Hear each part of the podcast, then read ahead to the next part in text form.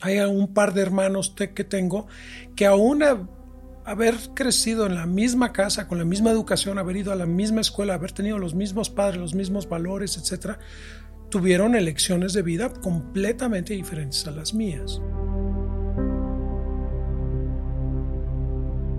Y yo siempre he odiado lo que le llamo ignorant by choice, ¿no? Claro. Los ignorantes por decisión propia. Hay mucha gente ignorante allá afuera, pero que no decidió ser ignorante. Me dice, ¿ya qué te dedicas? Y en ese instante tuve quizá la más grande epifanía de vida. Me di cuenta que me dio pena decirle al profesor Chabat que me dedicaba a la mercadotecnia. Y entonces me di cuenta que sí, que la mercadotecnia durante todos esos años me había llenado los bolsillos, pero me di cuenta que también me había vaciado el alma. No estaba orgulloso de lo que hacía, ocultaba lo que hacía.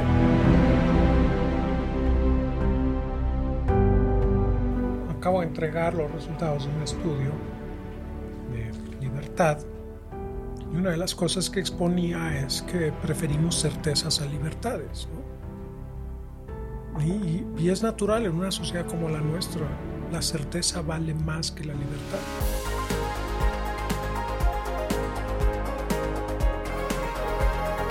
Si te dijera que ser feliz es tu responsabilidad, la más importante, ¿qué pensarías? La felicidad es un proceso que empieza con una decisión personal. Muchísimas gracias por estar aquí. Bienvenido a la segunda temporada del podcast Valentinamente Feliz, Éxito versus Felicidad. La felicidad es el éxito o el éxito es la felicidad.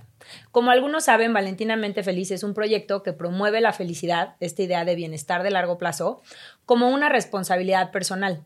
Y es por ello que desde distintas plataformas comparto información y herramientas científicas para que puedas aprender y trabajar en construir tu felicidad.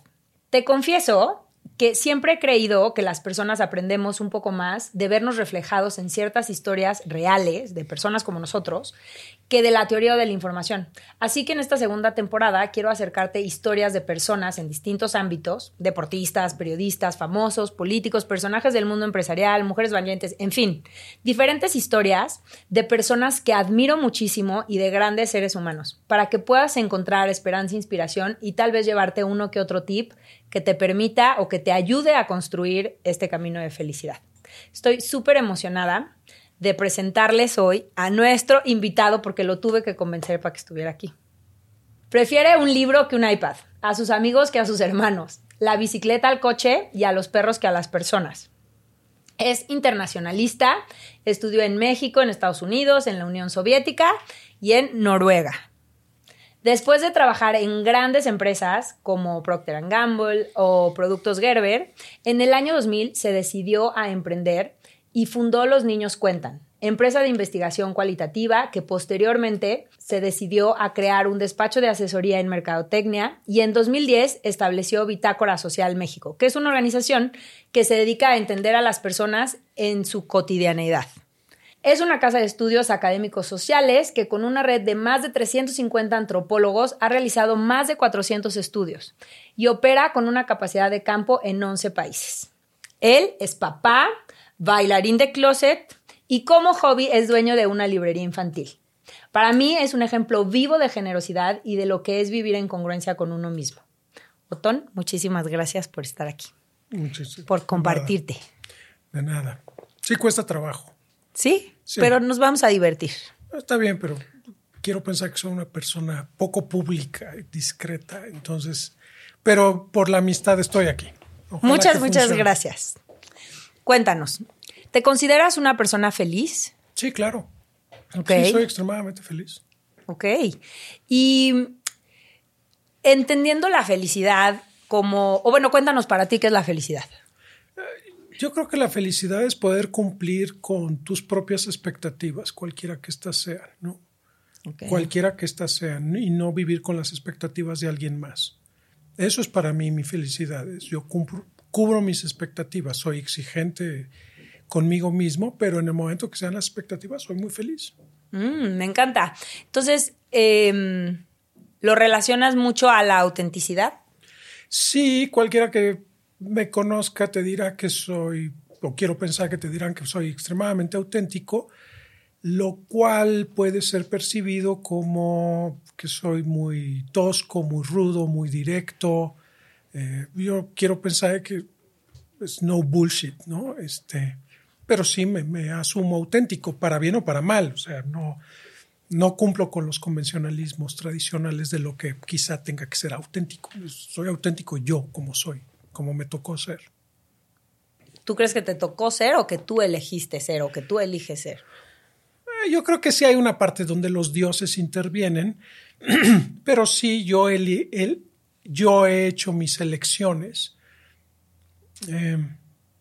Dudo mucho que alguno de mis hermanos vea este podcast, pero por ejemplo, dentro de mi propia familia hay un par de hermanos que tengo que aún haber crecido en la misma casa, con la misma educación, haber ido a la misma escuela, haber tenido los mismos padres, los mismos valores, etcétera, tuvieron elecciones de vida completamente diferentes a las mías, ¿no? Completamente diferentes a las mías.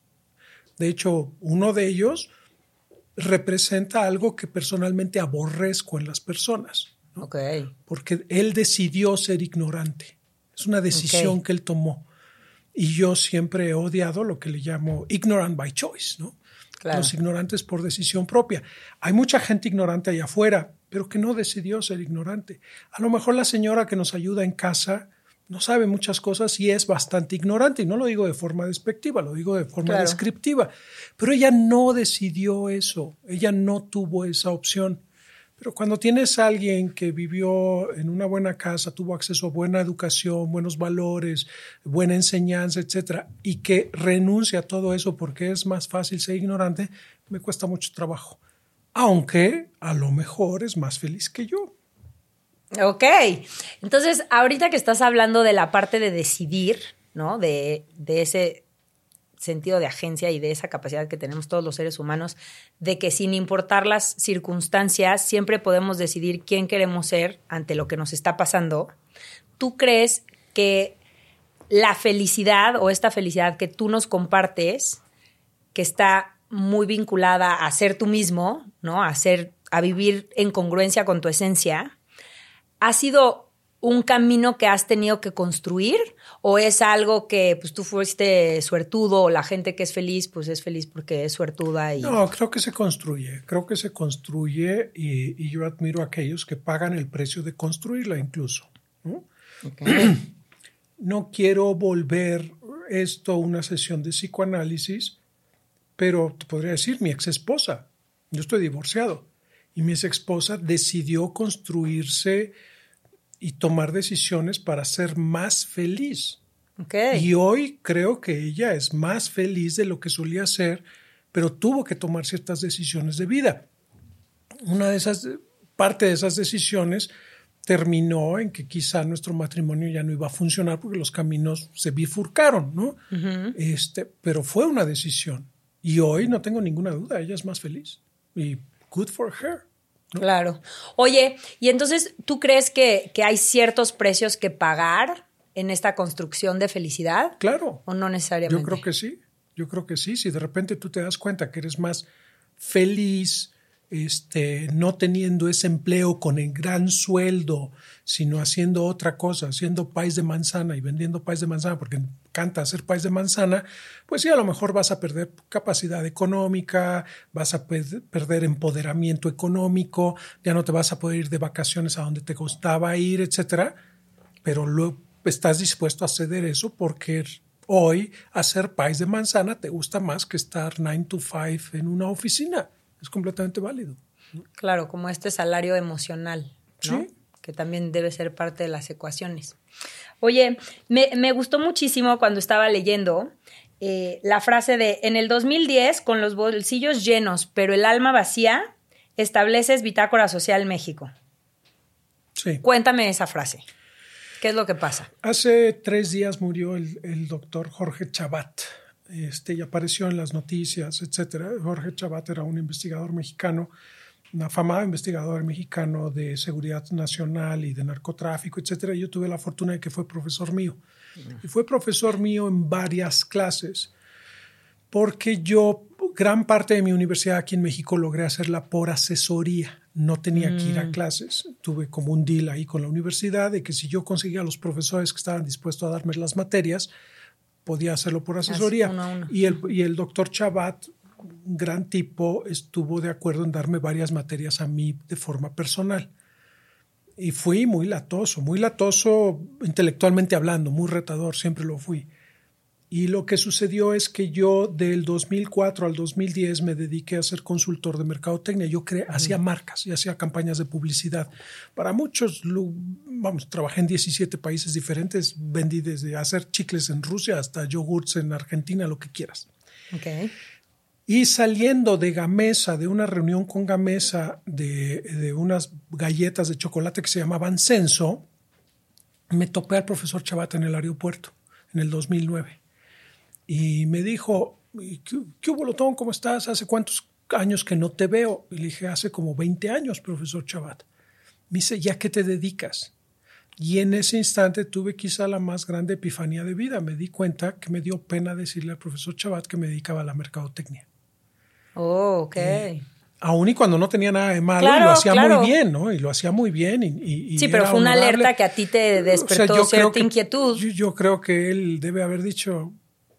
¿En serio vendes galletas de chocolate y para eso eras un dolor de cabeza, ¿no? Me retaste tanto. Y entonces me di cuenta que sí, que la mercadotecnia durante todos esos años me había llenado los bolsillos, pero me di cuenta que también me había vaciado el alma. No estaba orgulloso de lo que hacía, ocultaba lo que hacía. Llegaba a mi casa y trataba de desconectarme. No le enseñaba a mis hijos mi trabajo, porque hay cosas que no... que no estaba consciente en ese instante, pero sí era como llevar una doble vida. Claro. Era como llevar una doble vida. Hoy tengo Bitácora Social, desgraciadamente murió el profesor Chabat, voy a tenerlo que ver en la siguiente escala, pero estoy orgulloso de lo que hace Bitácora Social y lo comparto con mis hijos y está todo dar. Más allá de cómo están los bolsillos, ya tengo el alma llena otra vez, ¿no?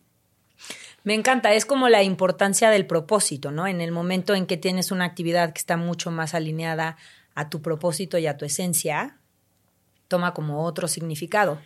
Y quizá no era tan feliz, a pesar de que tenía una vida en ese instante, viajaba tanto y iba a tantos países, etcétera, que incluso mi familia política pensaba que yo era espía, ¿no? No podían concebir de que yo anduviera por todo el mundo haciendo lo que hacía, pero la realidad es que ya terminaba de hacer eso y era como darle vuelta.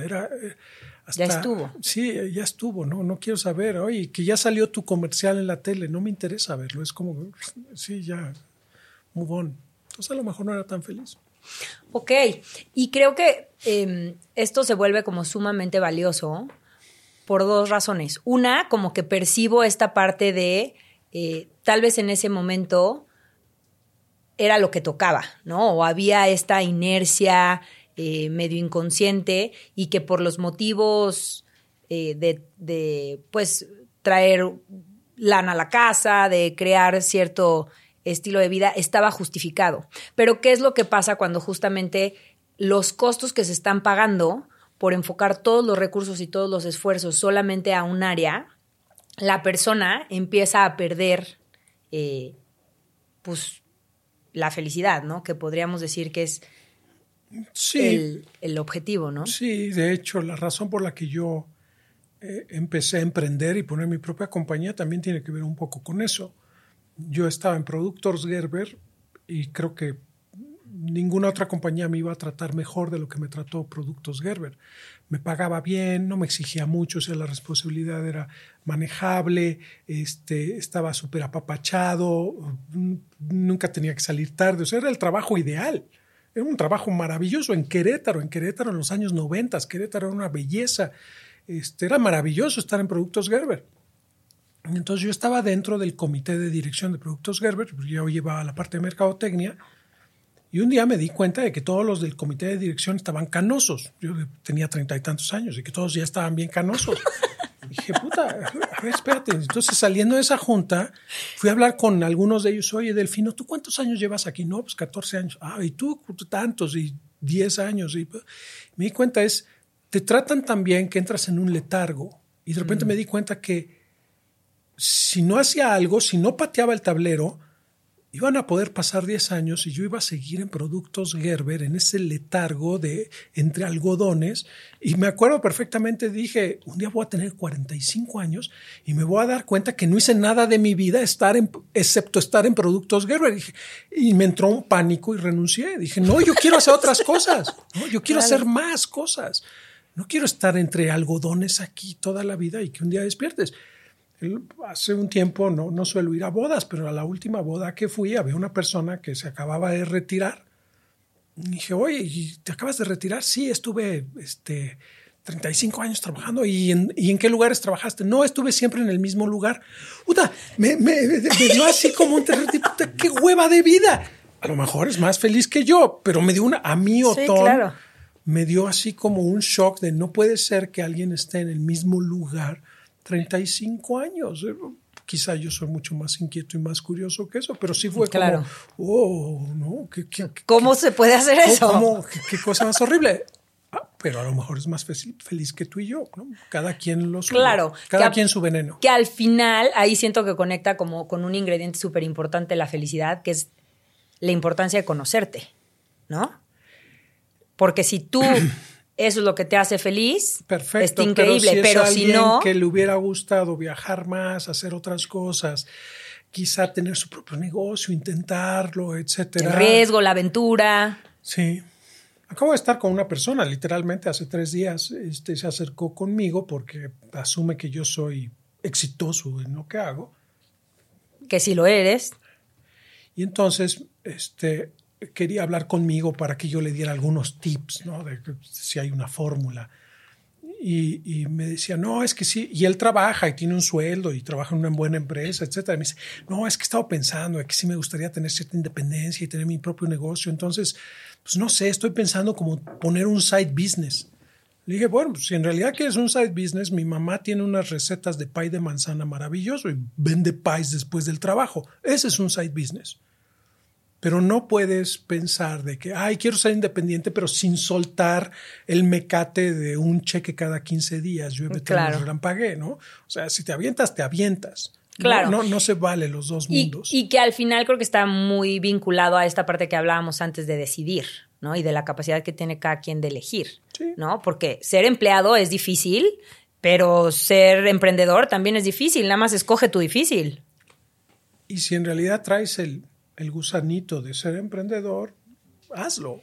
O sea, a mí me costaría mucho trabajo estar haciendo algo y siempre teniendo ese gusano de chin. A lo mejor hubiera. Me gustaría el si hubiera. Y un día volteas y... Hace 6 meses recibí uno de los más grandes piropos que he recibido. Realmente hasta me pareció así como, ¿en serio? Me habló una persona que fue mi cliente y de esos clientes que se gradúan amigos, ¿no? Que fue un muy buen cliente y de repente se graduó amigo. Y tenía mucho rato de no verlo, tenía como 6 años de no verlo. Vive en Estados Unidos, mexicano, pero vive en Estados Unidos, etc. De repente suena el teléfono y es él. Y entonces me llamó la atención, porque aparte era las 7 de la noche. Me dice, oye, nada más te hablo para decirte que el día de ayer mi esposa y yo decidimos que nos vamos a divorciar. Yo, ok... y pues no sabe nadie excepto nosotros y mis hijos, y tú eres la única persona fuera de la familia que ahora lo sabe. Yo, ok, ¿y por? Me dice, porque quería reconectar contigo porque voy a tener una nueva etapa de vida ahora que voy a estar divorciado y tú eres la única persona que conozco que siempre ha hecho lo que le da la gana. Y entonces quiero aprender de ti. Y yo, okay, ¡qué maravilla! Muchas gracias. Ok, pero pues no sé si voy a ser un buen profesor, ¿no? No sé qué. No sabría pero cómo comunicar eso. Pero sí tengo que decir que cuando dije, órale, eso está bien chido. Yo hago lo que me da la gana. ¿Y sí? Y sí. ¡Qué rico! Y sí, yo hago lo que le da la gana. Así llegué a la conclusión de que he logrado hacerme una vida donde hago lo que me da la gana. Pues sí, porque aparte suena como, o sea, dentro de la broma y lo que sea, pero nos sorprenderíamos de cuánta gente vive la vida que cree que le toca vivir, no la que quiere vivir, la que elige vivir. Entonces, de repente parece que pues la vida es esta inercia, y entonces me acuerdo que hace poco encuestaba en El Espacio si sobrevivían su vida o si vivían su vida. El 85% de la gente dijo que sobrevivía a su vida. Y para mí fue un shock, porque yo dije, ¿cómo es posible que ni siquiera sentimos esa capacidad de transformar y de cambiar esta vida que hoy reconocemos que sobrevivimos, que no nos gusta y que pareciera que no es nuestra? Pero sí es nuestra. Bueno, acabo de entregar los resultados de un estudio de libertad.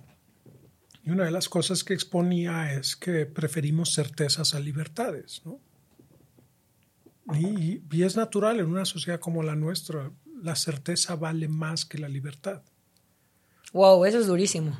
No, o no, o no. De repente tener esa certeza, cuando ya pierdes toda certeza, cuando no sabes si vas a regresar a casa, cuando no sabes si tu hija va a salir y estás con el Jesús en la boca por tu hija, puta, ¿qué tengo que hacer para volver a tener esas certezas, no?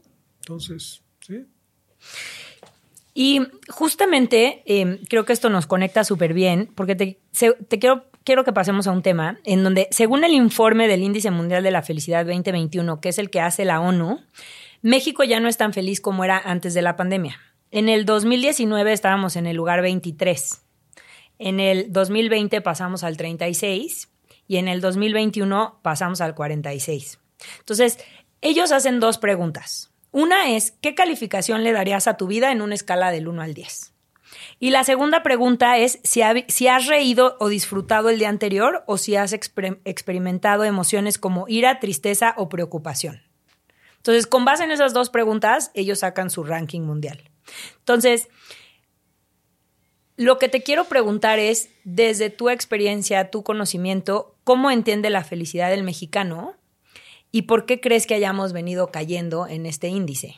Y después pasar a si es una medición adecuada o no. Cuesta mucho trabajo definir felicidad. Es extremadamente subjetivo, ¿no? Extremadamente subjetivo.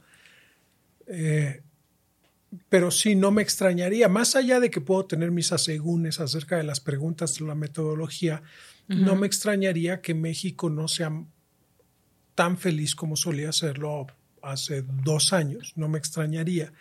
Pero está amarrado a eso, a esa falta de certezas. Cada día hay menos control sobre nuestras propias vidas, ¿ok? Entonces, y gran parte es por la inseguridad que hay. El hecho es de que no hay ninguna certeza cuando te subes a la pecera de que no te vayan a asaltar. No hay ninguna certeza cuando te subes a tu coche que vas a llegar a la hora que pretendías llegar porque hay mucho tráfico y de repente empiezas a perder control de lo cotidiano, de las pequeñas cosas que solías tener control. Poco a poco empiezas a perder de ellas y casi lo único que controlas en tu vida es qué canal quieres ver en la tele. Siempre y cuando no viva tu abuelita contigo, porque ya te chingaste si tu abuelita quiere ver otra cosa. Y ganó la tele antes que tú. Y de repente voltea a ver las cosas que realmente controla la gente y tiene control de muy pocas cosas. Controla muy poco. Y cada vez está perdiendo más el control de las cosas.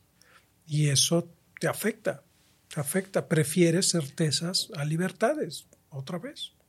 Oye, y creo que esto... está como muy relacionado con algo que a mí en lo particular me inquieta terriblemente de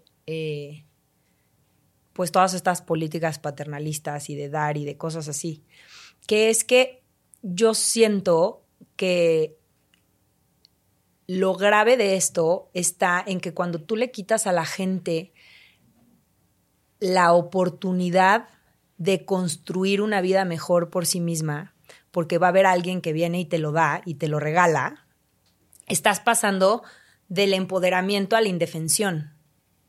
Y con ello se va la esperanza. O sea, si sabemos que algo genera esperanza y algo hace que la gente crea en un futuro mejor, es ese sentido de agencia, ese sentido de yo puedo, de tengo, de soy recurrente, ¿cómo se dice? Resourceful. Tengo recursos, ¿no? Para hacer que las cosas pasen. Yo puedo, ¿no? Entonces, en el momento en que estás llevando a la gente y le dices, a ver, tú no necesitas poder porque yo te lo doy, siento que el peligro más grande es justamente matar esa esperanza, porque los estás llevando de sentirse empoderados y capaces de construir no solo felicidad, sino una vida mejor, más salud, mejores relaciones, encontrar propósito en su vida, saber manejar sus emociones, buscarse un nuevo trabajo, sentir que merecen aplicar. Ah, pues ¿para qué? ¿No? Si no tiene sentido y si es. Entonces, ¿qué opinas de esto? Opino que eres una persona extremadamente romántica. A ver, cuéntame.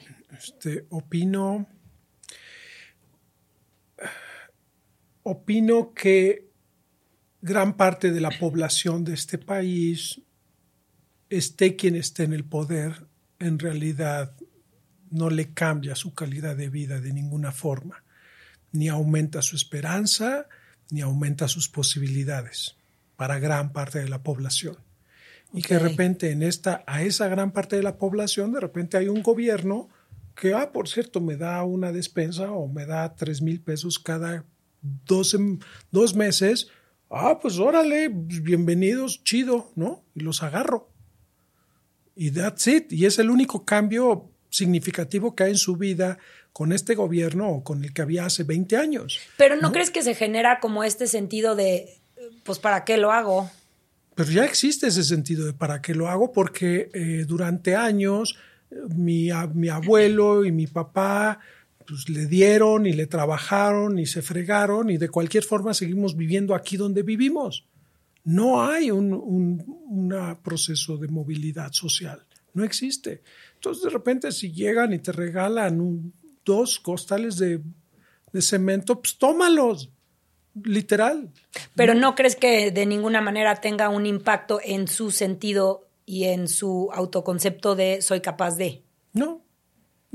Nada cambia. No, lo que pasa es de que su autoconcepto de soy capaz no necesariamente tiene que estar ligado a las cosas que tú crees que serían significativas.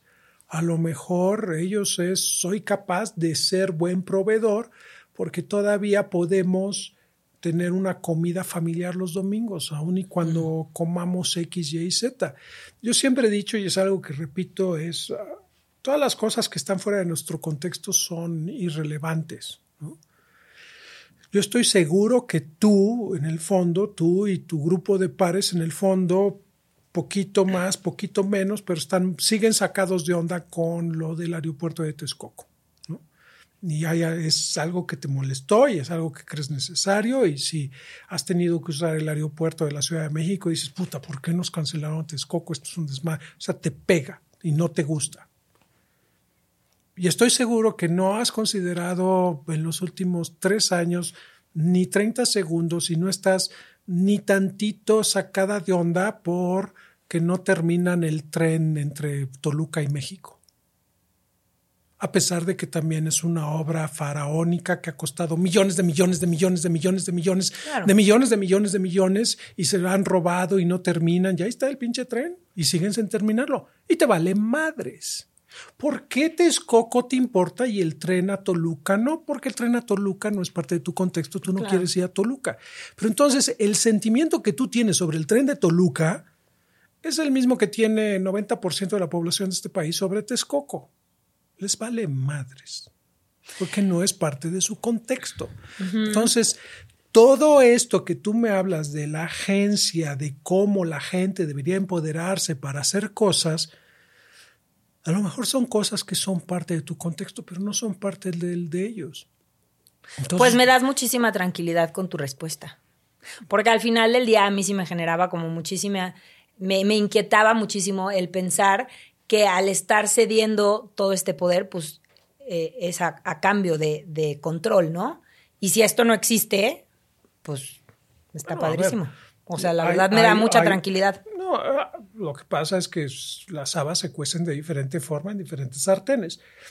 Hay alguien que recibe 3,000 pesos de una ayuda de adultos mayores cada 2 meses y con eso entonces ya está dispuesto a dejar pasar cualquier cosa que el gobierno decida, ¿no? O sea, cede voluntad atrás de 3,000 pesitos.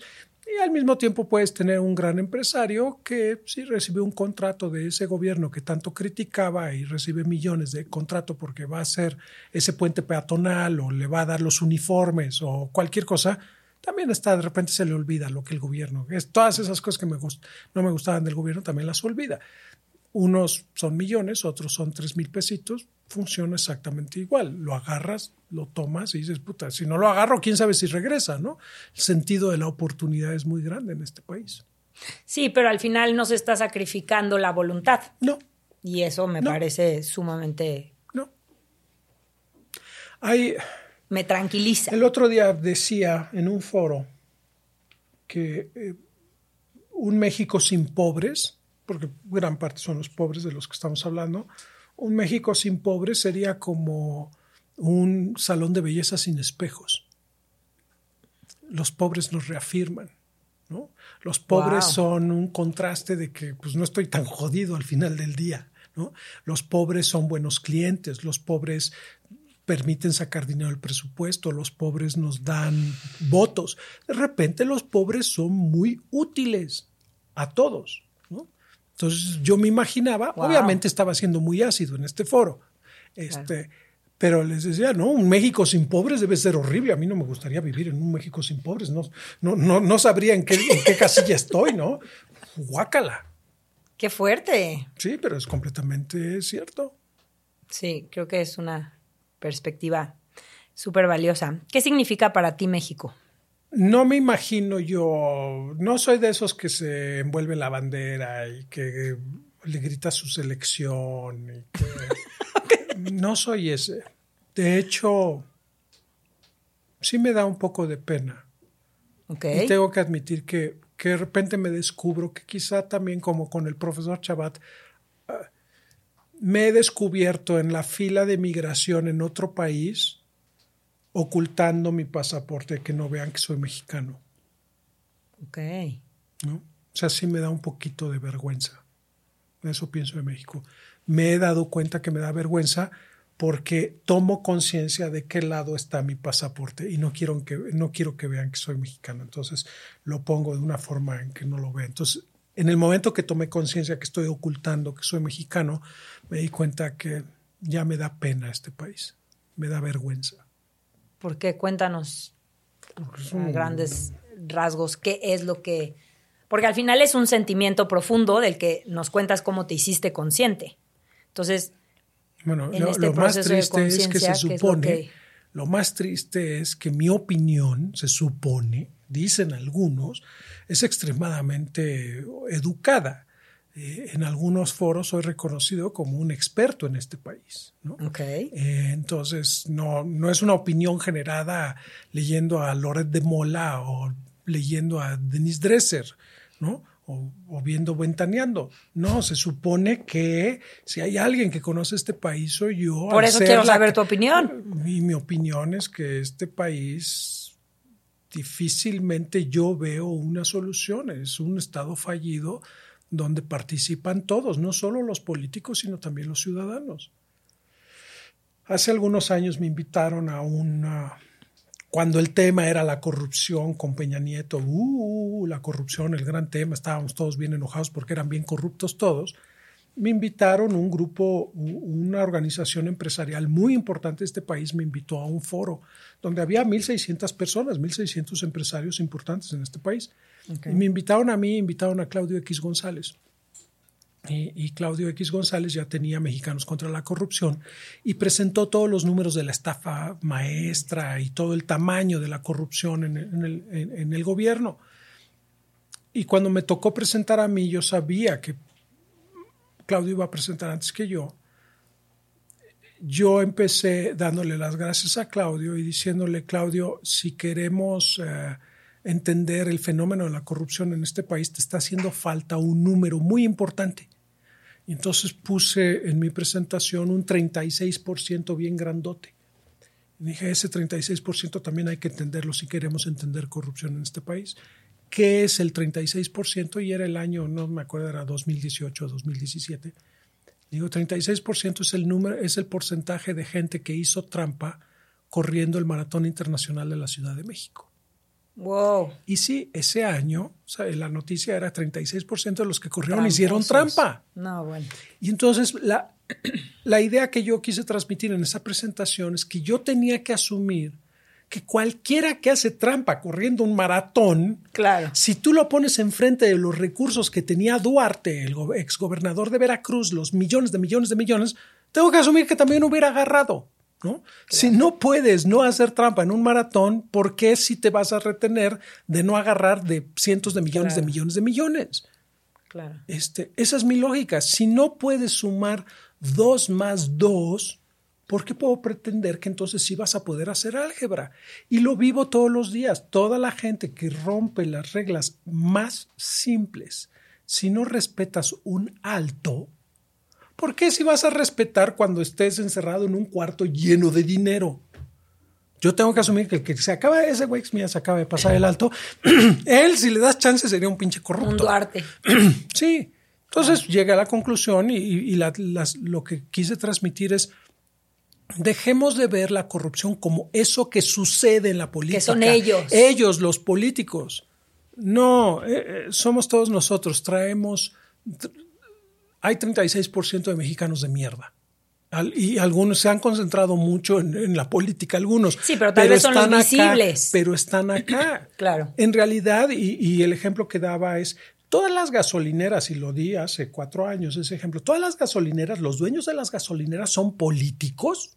Claro. No, son... nadie da litros de litro, claro. Y sin embargo, claro, nadie da litros de litro. Entonces, hay un dueño de gasolinera que te está quitando, claro, algunos mililitros. Ese güey tiene la misma actitud que, claro, ese gobernador. Entonces, claro, tenemos que limpiar primero nuestra casa antes de poder exigir a nuestros representantes políticos que limpien la suya. De hecho, si no lo hacemos, yo digo, incluso este gobierno, el gobierno de Peña Nieto era el que nos merecíamos y este es el que mejor nos representa. El gobierno actual nos representa perfectamente. Son grandes mexicanos los que nos gobiernan. Son perfectos mexicanos. Y no lo estoy diciendo con... sí, muy representativos. Es Andrés Manuel López Obrador, nos guste o no nos guste, es un gran representante de la sociedad de México. Es un buen mexicano, es un perfecto ejemplo de mexicano. ¿Y cuál es la esperanza? ¿Cuál sería el camino? ¿Qué podemos hacer? ¿Qué sigue?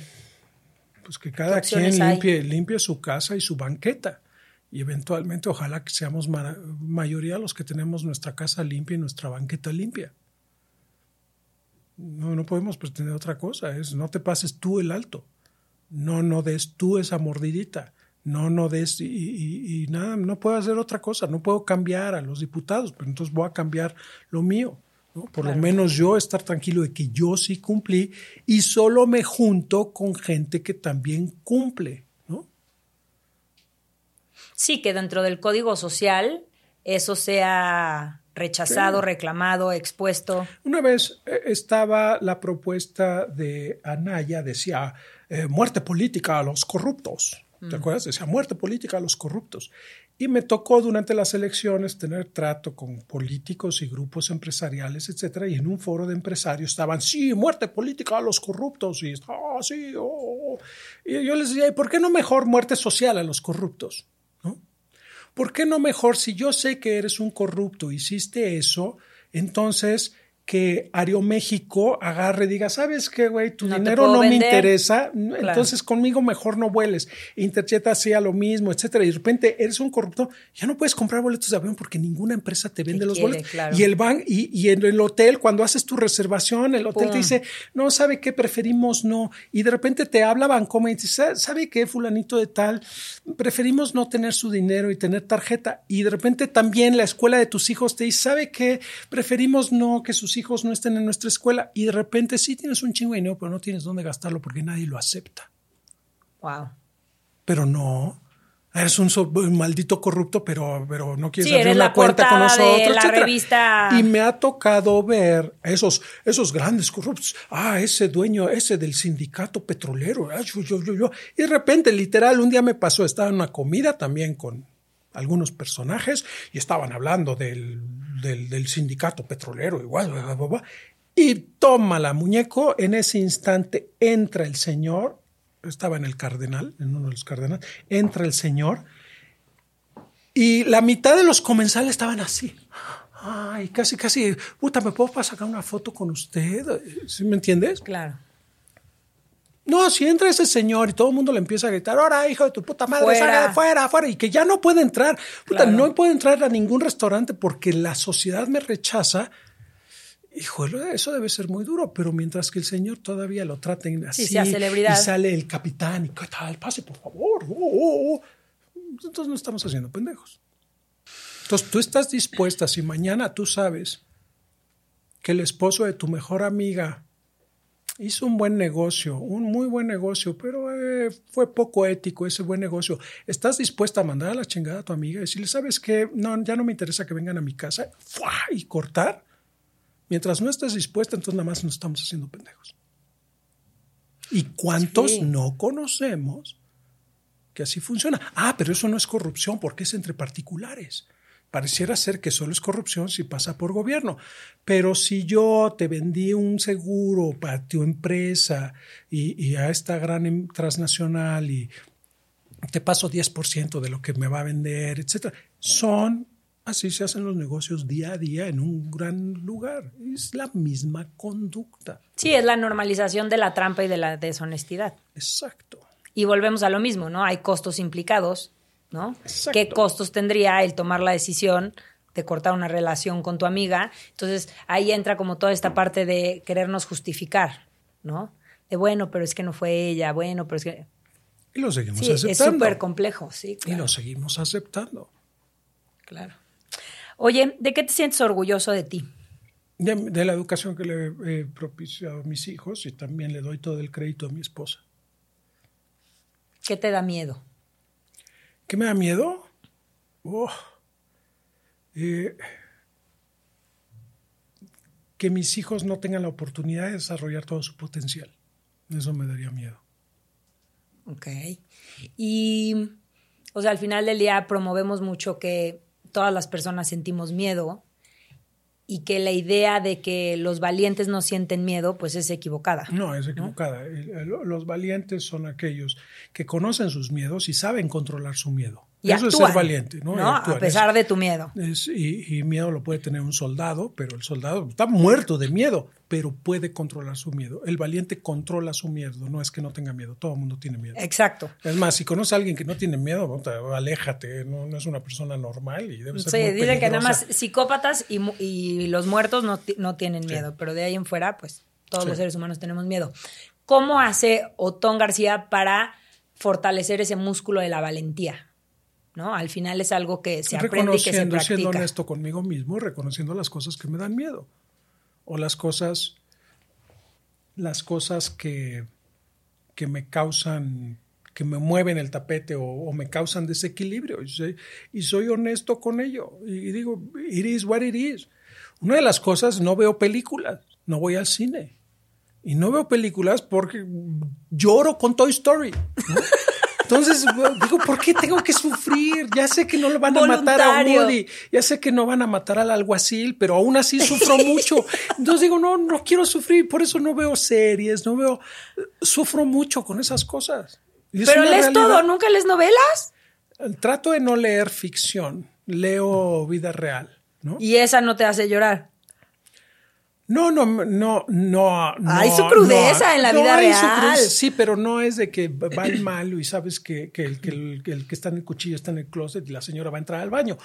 Esas cosas no puedo. Entonces es un ejemplo muy tonto, pero hay que tener valor, reconocer que uno es bien gallina para esas cosas, para esas narrativas. Y yo reconozco que soy muy gallina para esas cosas. Entonces tú trabajas tu valentía. No viendo películas. Yo trabajo mi valentía reconociéndome las cosas que me desequilibran, aun y cuando estas sean tontas. Esto me desequilibra y es lo que es y tengo que tomar cierto control. Si tú ves mi tarjeta profesional, nunca he creído en títulos. De hecho, tengo una anécdota muy simpática de mi vida que pasa por los títulos. No sé si tenga 3 minutos para contar. Sí, venga. Nunca he creído en títulos y me parecen una payasada los títulos. Uh-huh. Todos. Coincido. Todos, ¿no? Uh-huh.